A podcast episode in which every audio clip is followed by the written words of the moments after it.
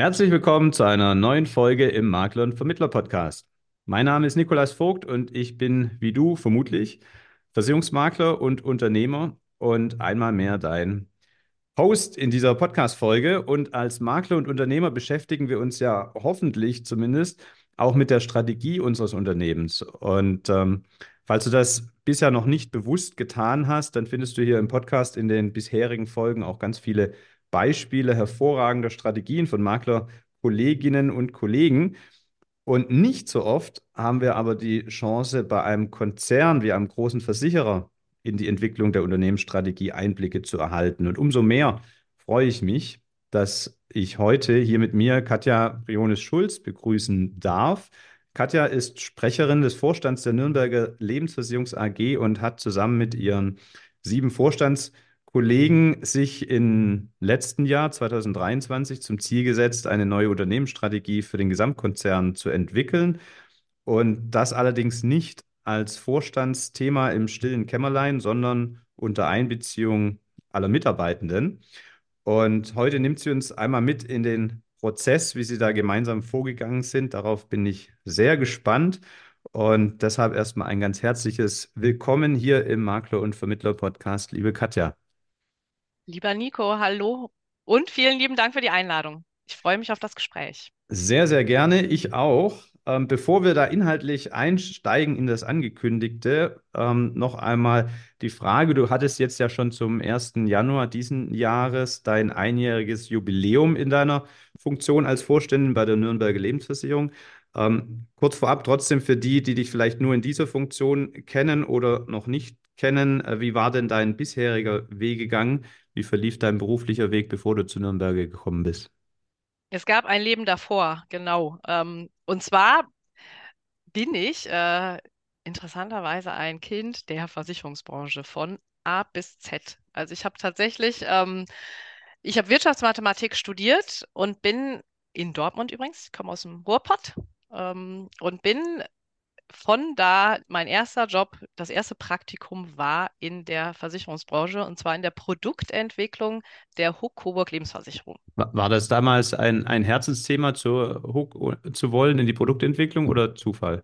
In, ähm, das war, letztendlich war es ein Zufall, dass ich da hinkam, aber ich habe relativ schnell gemerkt, als ich dort war, ähm, dass das voll mein Thema ist oder dass das ähm, wirklich mein Ding ist. Und zwar, weil ich in der Produktentwicklung der Lebensversicherung gemerkt habe, dass man die Mathematik, die man im Studium lernt, auch wirklich anwenden kann. Also wir haben wirklich, habe wirklich schön die Formeln angewandt, die ich mhm. äh, im Studium gelernt habe für die Produktentwicklung. Und das, ähm, ich bin schon jemand, der auch gerne ähm, anwendet und umsetzt und nicht, sich nicht in der Theorie ähm, verliert. Genau, und dann war ich in der Hokoburg Lebensversicherung, bin dann durch das Praktikum dort reingerutscht und fünf Jahre dort geblieben und habe es wirklich genossen. Das ist ein tolles Unternehmen auch und habe von der Pike auf das Handwerk eines Lebenaktuars gelernt. Vor allem war da schon der Fokus biometrische Produkte. Mhm. Auch interessant, weil sich das so durch mein Leben durchzieht. Ähm, nach fünf Jahren kam ich dann zur Swiss Re nach München. Dann habe ich doch nochmal das Unternehmen gewechselt, weil ich mir dachte, so ein Leben lang jetzt doch in Coburg zu bleiben, so ein bisschen möchtest du noch was anderes sehen. Also bin ich ähm, zur Schweizer Rück nach München gegangen, dort in das Client Management. Das ist quasi der Vertrieb. Ähm, die Kunden sind dann die Erstversicherungsunternehmen und da war ich zuerst auf der Lebensrückversicherungsseite. Das heißt, meine Kunden, mein Kunde war dann die Huck Coburg Lebensversicherung und andere Lebensversicherer am Markt, unter anderem auch die Nürnberger Lebensversicherung. Und wir haben ähm, in dem Job habe ich dann mit den Kunden auch Produkte entwickelt. Wiederum biometrische Produkte. Und ähm, das habe ich dann fünf Jahre gemacht. Und dann bin ich, ähm, interessanterweise, habe ich komplett die Seiten gewechselt von der Lebensversicherungsseite auf die Kompositseite, weil man beim Rückversicherer schon feststellt, irgendwie ist das Leben auch, es gibt noch eine andere Seite der Medaille, ja, und äh, auch spannend. Auf der Seite war ich dann neun Jahre, habe dann zum Schluss den deutschen Markt auch geleitet bei der Schweizer Rück im deutschen P&C-Markt. Das heißt, da war die Nürnberger Allgemeine mein Kunde unter anderem. Und ja, dann kam der Sprung zur Nürnberger im, ja, jetzt schon vor anderthalb Jahren oder ein, ein Vierteljahr. Da kam ich dann zur Nürnberger wieder auf die Lebenseite. Es Also hat sich angedeutet, ne? Genau, das hat sich irgendwie angedeutet und äh, jetzt im, im Grunde wieder back to the roots, ja, wirklich zur Produktentwicklung. Ähm, klar, jetzt natürlich in einer anderen Position, aber ähm, viele Themen kenne ich noch von früher und es macht natürlich jetzt auch total Spaß, in der Position ähm, ein Unternehmen zu steuern. Und du hast auch trotz, dass du aus Dortmund kommst, in Bayern eine Heimat gefunden. Ja, das ähm, interessanterweise hat mir natürlich meine, meine ähm, Zwischenstation in Coburg total geholfen, ähm, auch wieder nach Franken zurückzugehen, ja, weil ich gemerkt habe, ich bin ein Mensch, ich fühle mich da wohl, wo nette Menschen sind. Und ich habe in Coburg so nette Menschen kennengelernt. Ähm, auch zum Teil wirklich noch die besten Freunde kommen noch aus Coburg. Ähm, und das hat mir dann geholfen, nach Franken zurückzugehen, weil ich wusste, die, ich kann mit denen, ja. Cooler Menschenschlag. Cool. Und dann ging es auch direkt los, äh, inhaltlich mit einem riesen äh, Thema 2023, mit der kompletten Neuausarbeitung der gesamten Unternehmensstrategie, Leben und Sach. Ähm, und äh, warum habt ihr das für notwendig erachtet zu dem Zeitpunkt und wie seid ihr dann damit gestartet? Das ist also erstmal, ähm, du hast völlig recht, es, ich kam und es war vom Timing her perfekt. Ähm, ich kam letztendlich ja als Nachfolge von Harald Rosenberger, der zu dem Zeitpunkt dann in die Position des CEOs des ähm, Gesamtkonzerns gerutscht ist. Ähm, mit mir kamen zwei weitere neue Vorstandskollegen, mein ähm, Vorstandskollege Wolfram Polit auf der Operation-Stelle und Thomas Reimer auf der IT-Stelle.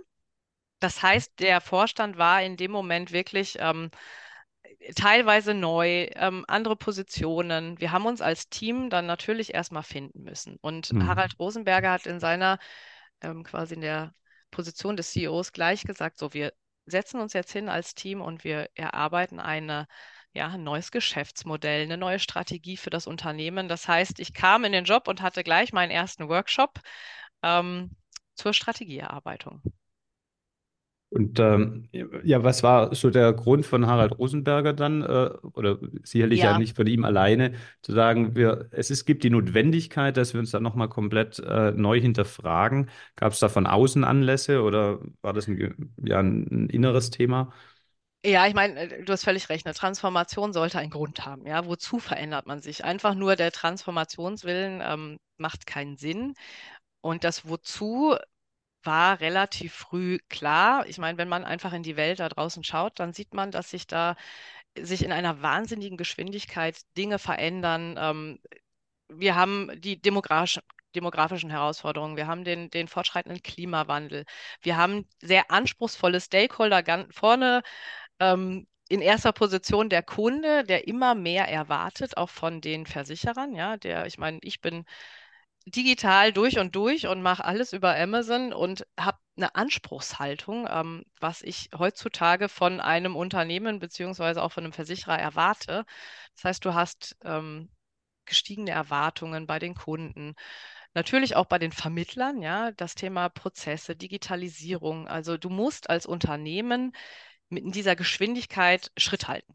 Hm. Und das, äh, jetzt kennen wir alle die Versicherungsbranche, ja, wir sind alle Teil dieser Branche. Das ist jetzt nicht die Branche, die sich dadurch auszeichnet, dass wir, ähm, ähm, sagen wir mal, die schnellsten bei Veränderungen sind. Hm. Und ich glaube, das ist äh, der Hauptgrund, das Wozu. Wir müssen uns als Unternehmen so aufstellen, dass wir schnell auf Veränderungen reagieren können und ähm, ja, Schritt halten können mit diesen Veränderungen, die sich auch von außen auf uns äh, ergeben, ja. Also Komplexität rauszunehmen, quasi mehr Klarheit und Fokus Genau, das hat sich dann ähm, in diesem ganzen Prozess gezeigt. Ja, also der ganze Prozess ähm, fing an und wir nennen diesen Transformationsprozess, der heißt bei uns vom Ich zum Wir. Und das hat schon auch einen Grund, weil wir ähm, schon auch als Unternehmen eine ganz ähm, ja, traditionelle Aufbauorganisation haben. Das heißt, wir haben so wie wahrscheinlich ähm, jedes Unternehmen mal aufgebaut war. Viele haben sich schon verändert, andere sind noch so, dass man ähm, klare Zuständigkeiten hat, klare Bereiche. Und ähm, jeder, der in seinem Bereich ist, hat auch so sehr seinen Bereichsblick. Ja? Und ähm, die Transformation, ein großer Teil dessen ist auch das Thema, dass wir lernen müssen, bereichsübergreifend zu denken, von ja, man sagt das immer so schön und schnell dahin, End-to-End denken, aber das heißt schon was, ja. Also End-to-End heißt, es fängt irgendwo an, ganz vorne beim Kunden, dass er auf etwas aufmerksam äh, wird, bis hin zu, er hat einen Vertrag in den Händen und dann auch noch weiter. Und im Unternehmen durchläufst du da ganz, ganz viele Bereiche. Mhm. Und die müssen super zusammenarbeiten, ja. Die müssen funktionieren als eine Prozesskette. Und das sagt so ein bisschen dieses vom Ich zum Wir, jetzt mal im Großen und im Kleinen ist es natürlich, ähm, wir haben als Vorstandsteam, was ich jetzt neu formiert hatte, angefangen, das Wir in diesem Team erstmal zu formen. Also ein Mhm. Team, äh, war ein schönes Teambuilding, ja. Jeder erstmal hat das Ich reingebracht, hab, wir haben viel auch jeder von sich mal erzählt, um dann hinterher ein Wir zu formen, was ähm, essentiell ist. Auch als Vorstand musst du natürlich das repräsentieren, was du auch von deinem Unternehmen erwartest. Dass nicht jeder seinen Bereichsblick hat, sondern jeder Vorstand Verantwortung trägt für den Konzern. Ja, ich stelle mir das äh, sehr herausfordernd vor, weil du halt so viele Beteiligte hast. Wenn du jetzt als Versicherungsmakler ähm, deine Strategie erarbeitest, macht es auch total Sinn, dass du dich erstmal mit dir selber beschäftigst, um dich selber zu erkennen, was für ein Typ du bist. Und dann kannst du schauen, was ist denn für mich die passende Zielgruppe. So macht es ja viel einfacher, mit einer Zielgruppe zu arbeiten, die ähnlich tickt wie du selber. Ähm, im, Im Kleinen, äh, wenn ich Einzelmakler bin, geht das ziemlich einfach. Wenn ich dann schon ein Team dabei habe, wird es schon komplexer. Wenn ich jetzt tausende Mitarbeiter habe, ähm, dann wird es sehr komplex. Ähm, und da habt ihr aber auch den gleichen Schritt gewählt, erstmal mit euch selbst als Vorstände anzufangen, euch gegenseitig kennenzulernen und ähm, dann ist die Frage, was war dann der nächste Schritt? Wie habt ihr jetzt, ihr habt ja nicht gesagt, wir schließen uns das Kämmerchen ein, dann kommen wir mit dem Ergebnis raus und da geht es jetzt hin, sondern wir nehmen die Belegschaft mit. Das war wahrscheinlich neu oder habt ihr das schon seit ja, Generationen so gemacht in Nürnberg? Jetzt kann ich natürlich ganz schlecht erzählen, was wir als Nürnberger schon seit Generationen gemacht haben, ähm, weil ich noch nicht da war. Vielleicht hat tatsächlich, berichtet. genau, man hört ja äh, auch Dinge. Also was, was mir aufgefallen ist, als ich kam, natürlich fragt man erstmal in den Teams, wo ist, äh, äh, wie kennt ihr die Strategie? Ja? Kann mir mal jemand die Strategie geben? Mhm. Und es ist schon aufgefallen, dass dieses Thema Strategie bei der Nürnberger, also ähm, es war nicht jedem bekannt, was eigentlich die Nürnberger für eine Strategie hat. Mhm. Das war in den ähm, Jahren zuvor eher etwas, was der Vorstand macht. Der hat die Strategie geschrieben, erarbeitet. Ähm, da waren noch ein paar Beteiligte, aber dieses Thema Strategie war eher ein Thema, was dann auf der Ebene geblieben ist. Und die Umsetzung ähm, erfolgte unten, aber da gab es dann ganz klare, ähm, ganz klare äh, Richtlinien, wie man es umsetzt, aber die wirkliche Unternehmensstrategie war nicht jedem bekannt. Ähm, Also nach dem, nach, nach dem Motto, ich kriege halt eine Anleitung und die genau. befolge ich wie so ein Kochrezept, aber ähm, ich habe als Mitarbeiter nicht dieses Feingefühl, ah, da braucht es ein bisschen mehr Pfeffer oder Salz, weil ich mache halt nur nach Punkt und Komma, was da steht, aber ich ich lebe es nicht. Ja, also das ist jetzt so, also äh, ähm, ich mache nur, hört sich so ein bisschen, Ja, ähm, sagen wir mal, das. genau, äh, ist Ja, es nämlich gar nicht, weil das Unternehmen ist natürlich super erfolgreich, ja. ja, Ähm, aber ich glaube, die Zeiten haben sich da wahrscheinlich auch gewandelt, dass heutzutage die Strategie, wenn du wirklich Menschen mitnehmen willst, müssen diese Menschen natürlich erstens mitarbeiten dürfen. Ja? Die ist, mag auch nicht jeder, aber die, die wollen, ähm, konnten mitarbeiten. Und ähm, dann hast du auch das wirkliche Buy-in am Ende. Und dann ist auch die Umsetzung stärker, als wenn du etwas nur von oben ähm, aufoktroyiert kriegst, ja. ja. Also es ist ja für jeden nachvollziehbar, ich denke auch aus dem Sport oder so, wenn, na, wenn das gemeinsame Ziel äh, wirklich jeder von ihnen heraus fühlt und lebt und dahinter steht, dann ist man einfach anders dabei, als wenn man das nur von außen vordiktiert bekommt. Ähm, So habt ihr da so einen gemeinsamen Leitstern oder sowas dann entwickelt? Also wir haben, ähm, vielleicht auch wir haben wir ähm, Mitarbeiter, Mitarbeitende partizipieren lassen. Also du hast ganz am Anfang kurz gefragt, was kam dann? Also es kam zuerst dieser, dieser Teamworkshop, das heißt, wir haben uns als Team gefunden, ähm, was natürlich auch ein Prozess ist. Und es wird immer besser und besser. Und ich würde sagen, ich, wir haben wirklich als Vorstand jetzt ein Team. Ich zumindest ähm, habe schon das Gefühl, das ist für mich so ein Safe Space. Ja, da kann ich auch. Dinge ansprechen, die nicht komfortabel sind. Wir haben super Diskussionen. Wir sind ganz unterschiedliche Persönlichkeiten. Also da würde ich sagen, wir sind auf einem wirklich, wirklich guten Pfad, ein, ein High-Performing-Team zu werden. Ja, so nennt man das ja ähm, in äh, Neudeutsch. Mhm. Was kam denn dann? Also dann haben wir, also unser Transformationsprozess, der ähm, verfolgt drei Stränge. Wir haben zum einen das Thema, oder ganz oben steht, dass wir als Team der Überzeugung waren, ein Unternehmen braucht einen Leitstern. Ähm, auch, auch Purpose, ja. Äh, du musst als Unternehmen ja irgendwo wissen, wo du hin willst. Und das nicht nur als Lebensversicherer oder als Sachversicherer und Kranken, sondern das ganze Unternehmen sollte idealerweise einen Leitstern haben. Ähm, denn das gibt dir letztendlich Orientierung, Klarheit und Fokus. Und das war das, der erste Schritt, dass wir wirklich uns viel mit diesem Thema Leitstern beschäftigt haben. Da komme ich dann gleich auch nochmal zu dem Ergeb Ergebnis. Und darunter sind dann drei Stränge. Du hast zum einen, ähm, das sich sehr aus diesem Thema Leitstern ableitet, das Thema Geschäftsmodell. Ja, wo ist, wie sieht genau dein Geschäftsmodell aus als Unternehmen? Ähm, da, auch da musst du ja Leitplanken definieren. Mhm. Dann haben wir als zweiten ähm, Strang in dieser Transformation das ganze Thema Fit für die Zukunft. So quasi unser selbst auferlegtes Fitnessprogramm. Da kommen wir auf den Punkt, den du ganz am Anfang schon gesagt hast. Du musst als Unternehmen ja letztendlich die Flexibilität auch haben, Investitionen zu tätigen. Ähm, und wie kriegst du das? Indem du vor allem Komplexität aus dem Unternehmen rausnimmst. Mhm. So ein gewachsenes Unternehmen, ja, seit 140 Jahren Mhm. gewachsen, hat eine enorme Komplexität in den Pro innerhalb des Unternehmens, in den Prozessen, innerhalb auch der, der Tarifstruktur. Und all diese Komplexität kostet Geld am Ende des Tages, weil du vieles eben abbilden musst in Prozessen. Und ähm, wenn du Komplexität rausnimmst, nimmst du, ist so ein bisschen, ja, so ein Fitnessprogramm, ja. Du wirfst Funde ab. Mhm. Ähm, das ist dieser ganze zweite Strang. Äh, Strang. Ähm, wir nennen den Fit für die Zukunft. Da liegt unter anderem auch aktuell wirklich der Fokus drauf, um eben Flexibilität zu haben, auch für unser Geschäftsmodell zukünftig. Und der dritte Strang, das ist jetzt auch nicht total verwunderlich, ist das ganze Thema Kulturentwicklung. Weil mit, du musst natürlich auch als Unternehmen, du hast ja eine gewisse Kultur und die ist auch, die hat dieses Unternehmen zum Erfolg geführt.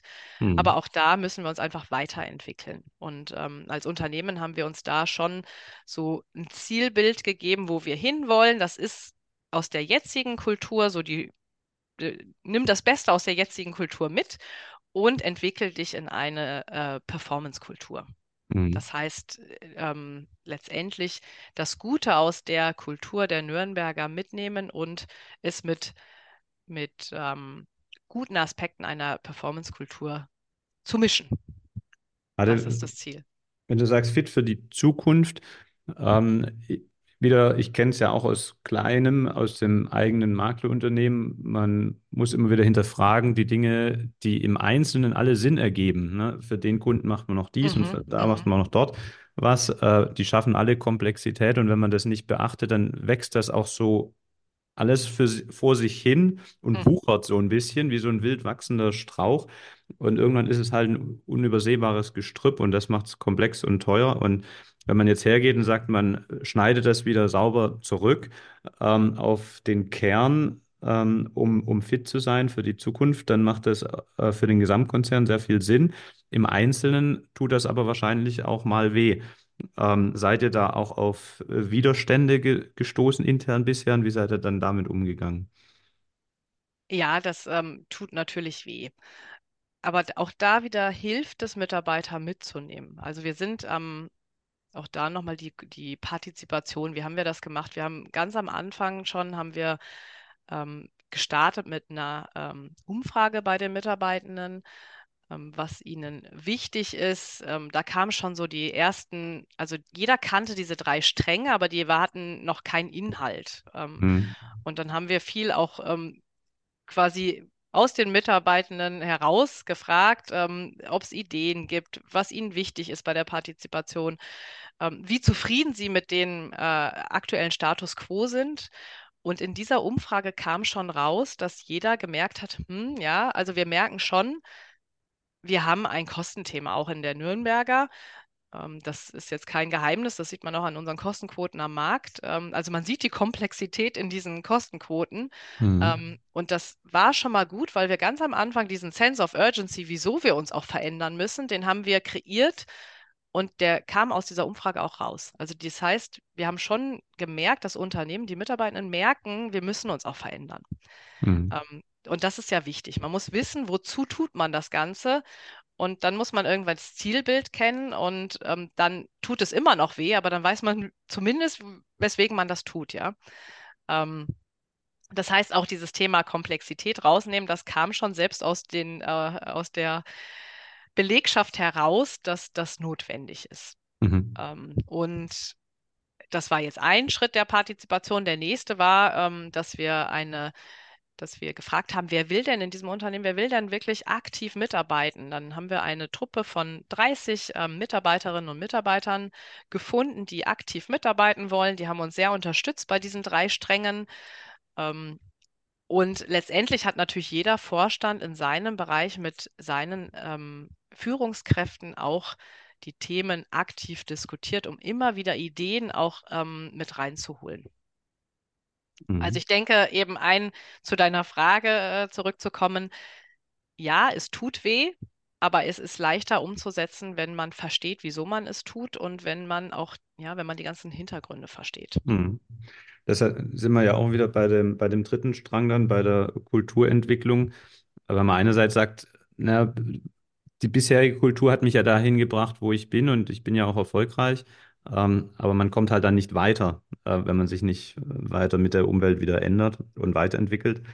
Ähm, wie oder seid ihr da schon im, im Umsetzungsprozess inzwischen? Äh, kannst du da schon Beispiele bringen? Weil Kulturentwicklung ist ja was sehr Langfristiges, was jetzt auch nicht von heute auf morgen mit einem Workshop umsetzbar ist, ähm, sondern was ja wachsen muss. Ähm, wie, wie geht ihr da vor, um quasi diesen dritten Strang Ja, einzubringen? Ähm, also erst einmal äh, auch da, wir sind überzeugt davon, dass letztendlich man kann noch so eine tolle Strategie haben, ähm, noch so einen tollen Leitstern. Am Ende des Tages wird man den Markt outperformen mit der Kultur. Ja, ich glaube, die Unternehmenskultur ist einfach essentiell.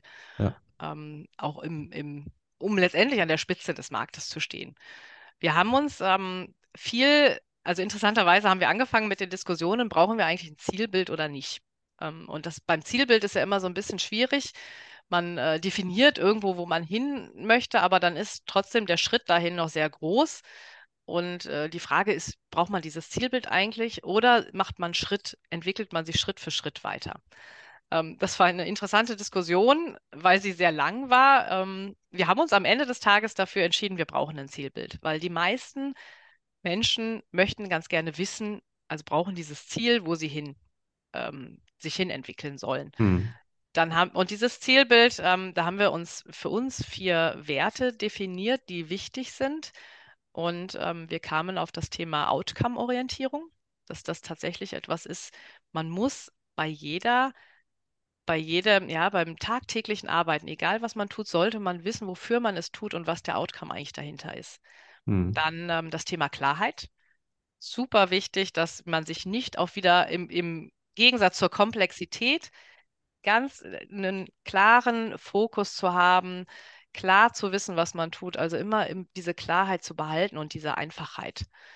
Das dritte ist äh, Mut, dass wir gesagt haben, ähm, wir möchten äh, Mitarbeitende haben, die mutig sind, auch Dinge anzusprechen, die, die nicht gut laufen, die ähm, wir müssen mutig sein, als Unternehmen Schritte zu gehen. Also das Thema Mut war uns wichtig. Und ähm, ich glaube, ganz oben drüber steht das Thema Vertrauen. Also ich glaube, äh, das ist auch selbstredend. Man sollte innerhalb des Teams, innerhalb des Unternehmens eine Kultur haben, dass man sich vertraut, dass der Gegenüber immer das Beste oder am besten handelt fürs Unternehmen. Hm. Und das waren so, das waren so die Zielwerte, die wir uns, die wir uns erarbeitet haben, auch da wieder auch mit Input von außen.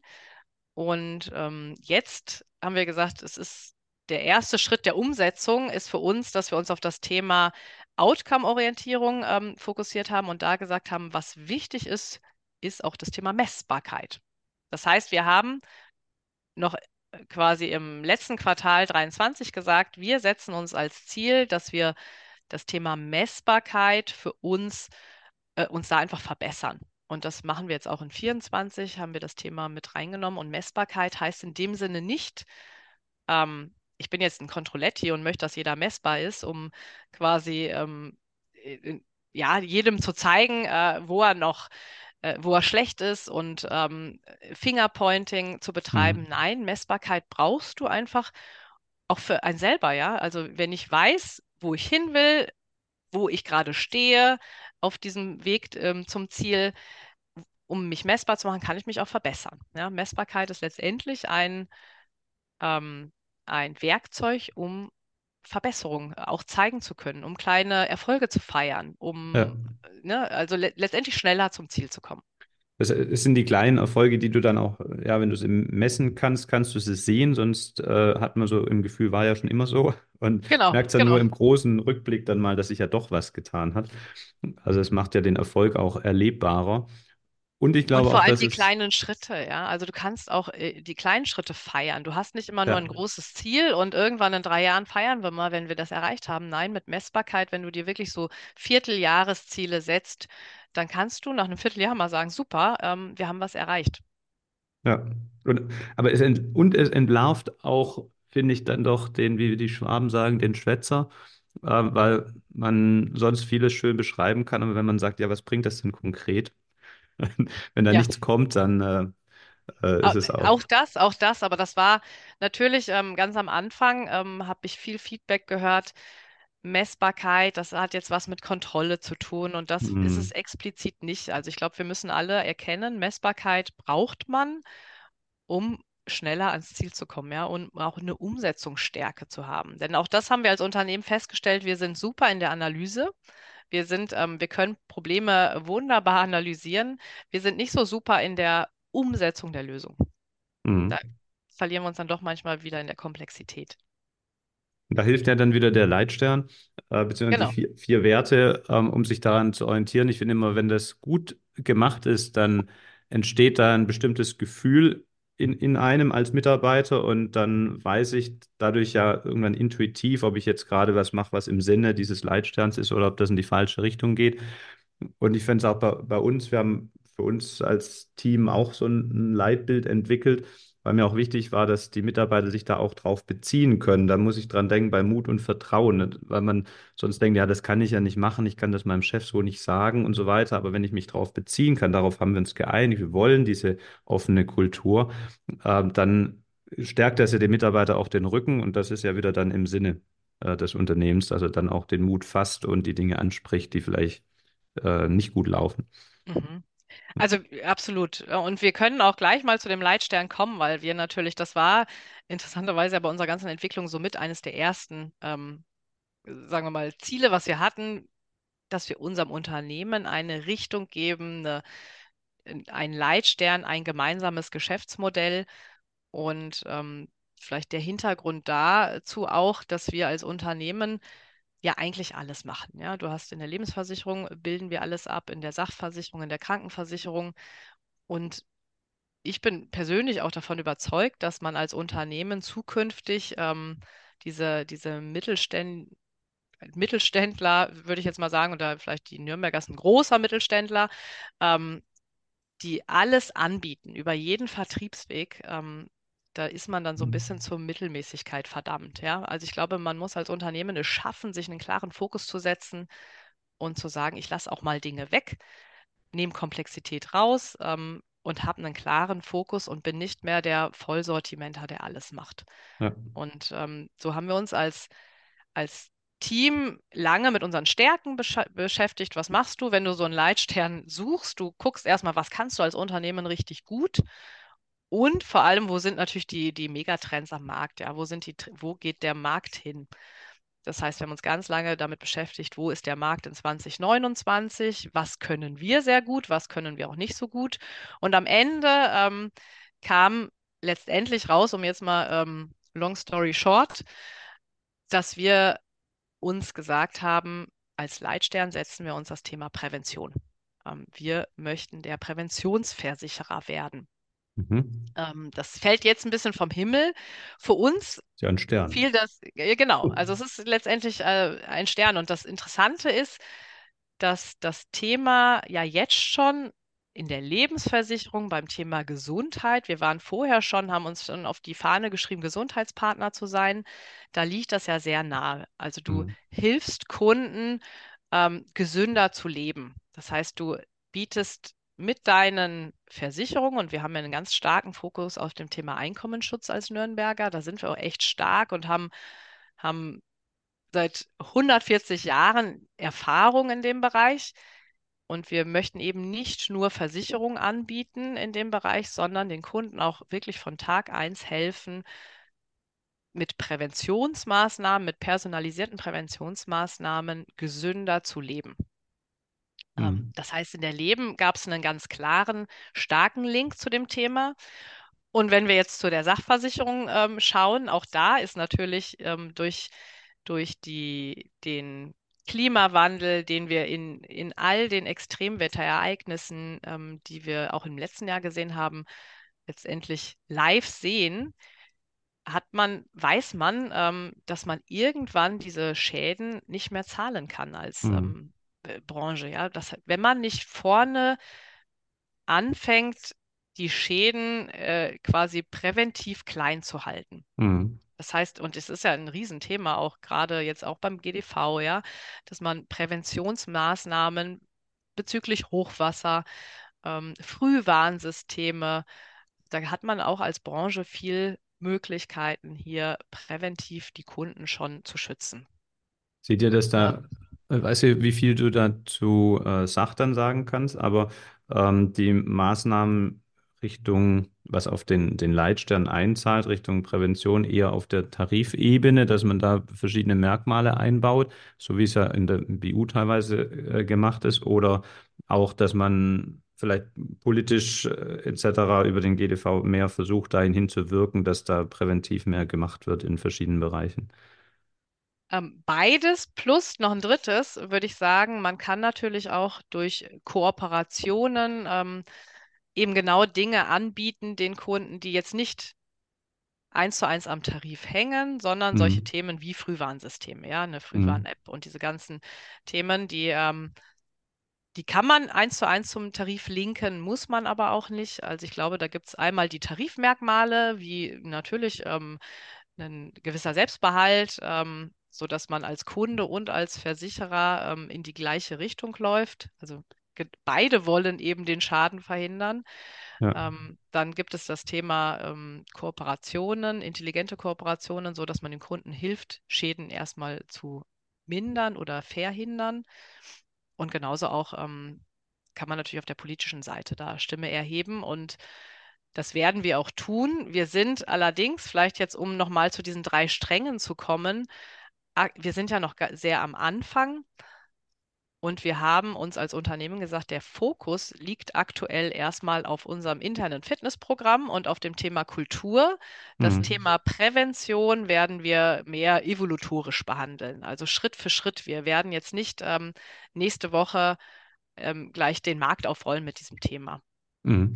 Aber da, dazu dann auch zu dem internen Wandel, äh, kleine Story. Wir haben ja aus der Workation äh, 2023, letztes Jahr, kam die Idee, dass man mal einen Workshop gemeinsam machen sollte, Makler und äh, Versicherer, äh, die Nürnberger, mit, mit Risikoprüfung zusammen, um einfach herauszufinden, warum es denn ja, aus unserer Sicht flächendeckend so sei, dass man ja auch die auf BU spezialisierten Makler äh, das Gefühl hatten, dass bei den Nürnberger äh, strenger gewotet wird als bei anderen in den gleichen Fällen und das flächendeckend. Dann haben gesagt, vielleicht gibt es da doch irgendein Kernthema dahinter, wo, wo man mal miteinander sprechen sollte. Und dann waren wir mit einigen Maklern äh, zu Gast bei euch und ähm, man hat das im ersten Schritt erstmal, finde ich, schon optisch gesehen, den Wandel, was sich äh, getan hat, einfach von der Struktur der Büroräume weiter, viel mehr Offenheit äh, da reingebracht, aber dann auch, ähm, was ihr da an Herzblut und äh, mit reingebracht habt an diesen Workshop, äh, wie engagiert da alle beteiligten Bereiche waren. Da hat man dieses äh, Silo-übergreifende, dieses bereichsübergreifende Denken und Arbeiten wirklich schon erleben können von außen. Also an der Stelle äh, Kompliment dafür. Es scheint äh, schon jetzt Wirkung zu tragen, der Wandel. Das freut mich total, dass du das sagst. Ähm, Ich habe es auch so empfunden und äh, ich glaube tatsächlich, man sieht auch den Wandel schon, ja. Und Ja. äh, der Workshop, den fand ich so, ich fand ihn deshalb so, ähm, ja, augenöffnend wieder, weil du als Versicherer natürlich, wenn du so stark bist im Bereich BU, ich meine, wir haben eine Million Verträge oder mehr als eine Million Verträge im Bestand. Wir haben, das ist eine Factory, die da läuft, ja, auch in der Risikoprüfung. Da wirklich Hut ab auch den Mitarbeitern da sind. Wir haben über 40 Leute in der Risikoprüfung, über 80 in der Leistungsprüfung.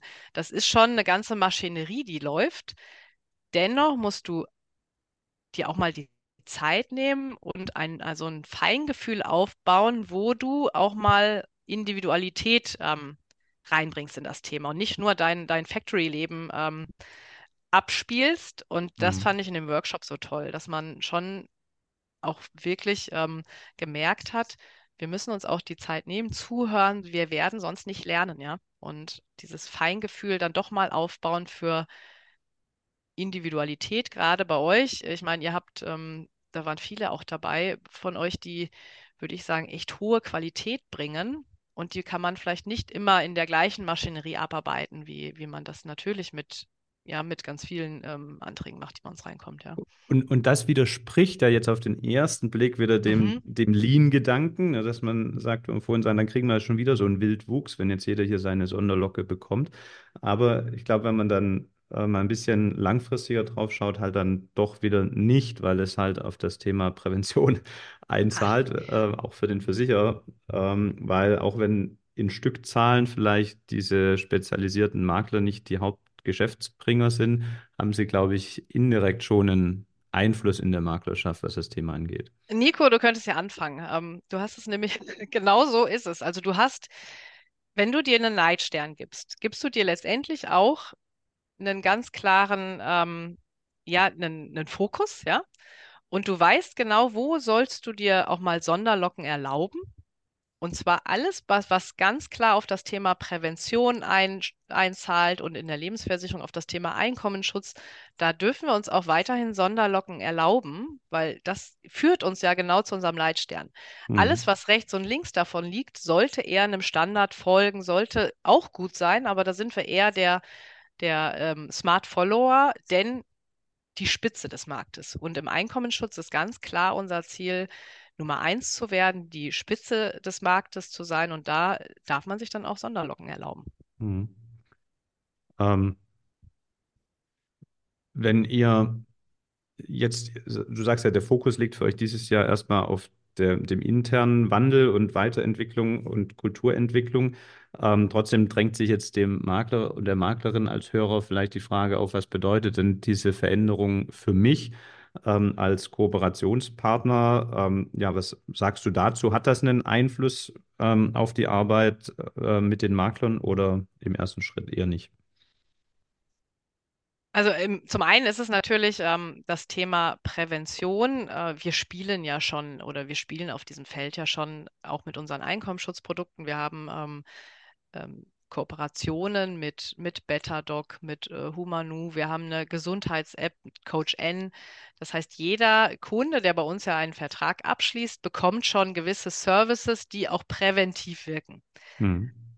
Das da sind wir, da, da spielen wir jetzt schon, aber wir werden dieses Thema natürlich weiterentwickeln. Aber wie ich schon gesagt habe, da wird jetzt nicht der große Knall kommen und dann haben wir ähm, völlig andere Produkte. Wir wissen, dass wir sehr stark sind. Wir wollen, haben Fokus darauf.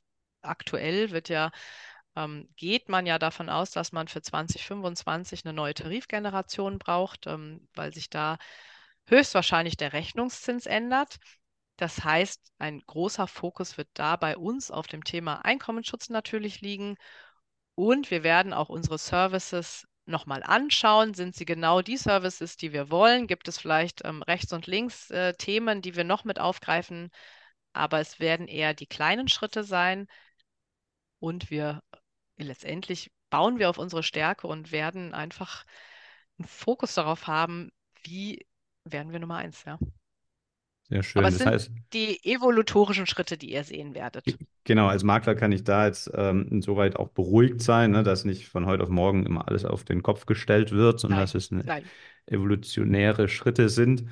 Ähm, die Frage dazu vielleicht noch, weil die, die Zusatzleistungen Better Dog oder auch die Coach N-App, ähm, die sind da, die sind für den BU-Makler jetzt natürlich nicht im Fokus, aber vielleicht für die breite Masse durchaus schon ein, ein, ein echter Mehrwert.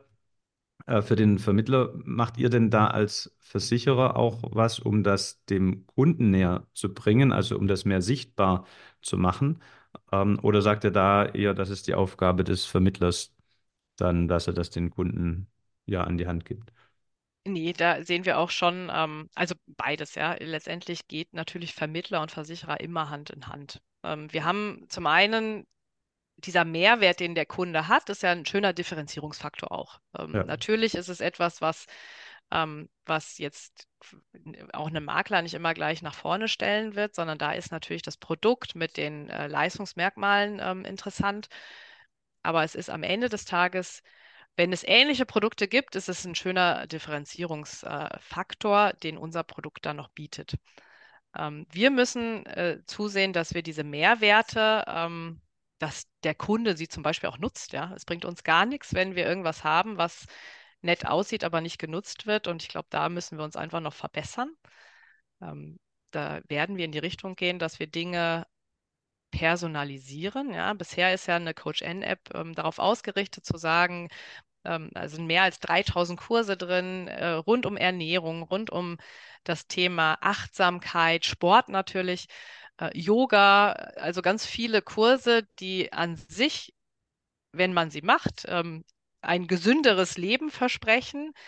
Wir werden uns aber ähm, in die Richtung noch mehr entwickeln, dass wir sagen, was sind denn die die persönlichen Risikofaktoren, die ein Kunde hat. Ja, da gibt es natürlich viele ähm, Tracker heutzutage, da gibt es Untersuchungen, Speicheltests, ähnlich. Also gibt es ganz viele Möglichkeiten, relativ schnell, und da geht natürlich auch die medizinische Entwicklung und die technologische Entwicklung ähm, rasant weiter, dass diese, diese ähm, Messmethoden immer günstiger werden und immer Hm. genauer, sodass die individuellen Risikofaktoren ähm, sichtbar werden.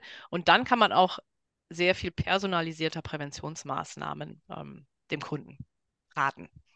Die, In die die, Richtung werden wir uns entwickeln. Das wird man aber Schritt für Schritt sehen.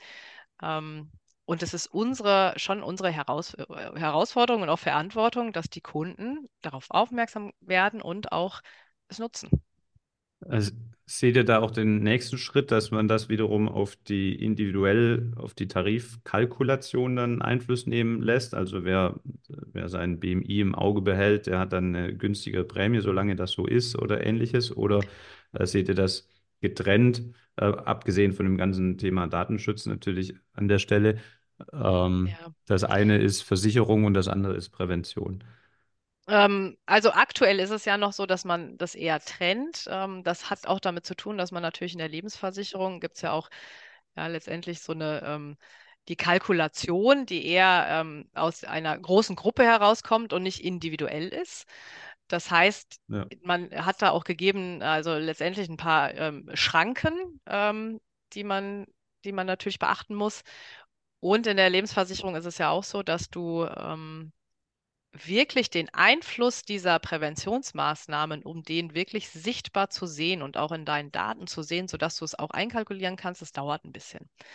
Ähm, das ist in der Kranken viel einfacher, das ist in der Sach viel einfacher. Also vor allem in der Kranken natürlich, die nach Art der Schaden kalkuliert wird. In der Leben ist es nicht ganz so einfach. Das heißt, das wird jetzt auch nicht der erste Schritt sein. Aber natürlich ist das auch ein Ziel, dass man ähm, den Einfluss, den die Präventionsmaßnahmen haben, dass man den genau beobachtet, um zu schauen, was man an den Tarifen machen kann. Hm. Ich habe Aber vor, dafür ist es, äh, oh, du- sorry, dass ich dich unterbreche. Äh, Du hast auch gesagt, Datenschutz, natürlich ähm, ist das auch eine Herausforderung. Ja? Der Kunde muss die Daten auch mit uns teilen wollen. Ähm, wir gehen davon aus, dass das zukünftig nicht mehr, dass, dass Kunden viel offener werden. Das sieht man auch an Studien, ähm, dass heutzutage schon ähm, ja, ein ganz, ganz hoher Prozentsatz ähm, auch ähm, offen ist, die Daten zu teilen. Hm. Nichtsdestotrotz ähm, ist auch mal die Frage, ist es dann mit einem Versicherer oder nur mit dem Kooperationspartner, mit dem man zusammenarbeitet? Also da gibt es noch ganz viele Fragen, mit denen wir uns aber aktuell schon beschäftigen. Ja. Das bleibt spannend. Dann Mhm. gucken wir mal, was die Zukunft bringt. Ich habe vor circa drei Jahren, ist das jetzt schon, ähm, glaube ich, hat der, der Wandel so nach außen sichtbar bei der Nürnberger begonnen, so aus meiner Maklersicht zumindest. Da habe ich mal mit Harald Rosenberger eine Folge aufgenommen, das war 116, äh, Folge 116, wo wir auch über diesen notwendigen Wandel kritisch gesprochen haben. Und ähm, ich finde es beeindruckend, was die Nürnberger seitdem erreicht hat schon. Und ich drücke euch ganz feste die Daumen, dass das mit der Veränderung der Kultur im Innern und der Ausrichtung auf den gemeinsamen Leitstern weiterhin so erfolgreich weitergeht. Denn wir wissen ja alle, Stillstand ist Rückschritt. Und wer nicht mit der Zeit geht, der geht mit der Zeit. So, jetzt kann ich was ins Phrasenschwein werfen. Ja. Hast du noch ein paar? Aber die stimmen ja alle, das ist ja das Schlimme, ja. Ja, ich, ich mache gleich zwei Euro ins Phrasenschwein. Äh, aber ganz lieben Dank ähm, für die Einblicke auf diesem Weg, äh, Katja. Ich bin gespannt, was wir dann in weiteren zwei, drei Jahren äh, darüber berichten können. Wir beide, wir sehen uns auf der Vacation dieses Jahr im Juni. Fest Und eingeplant. Genau.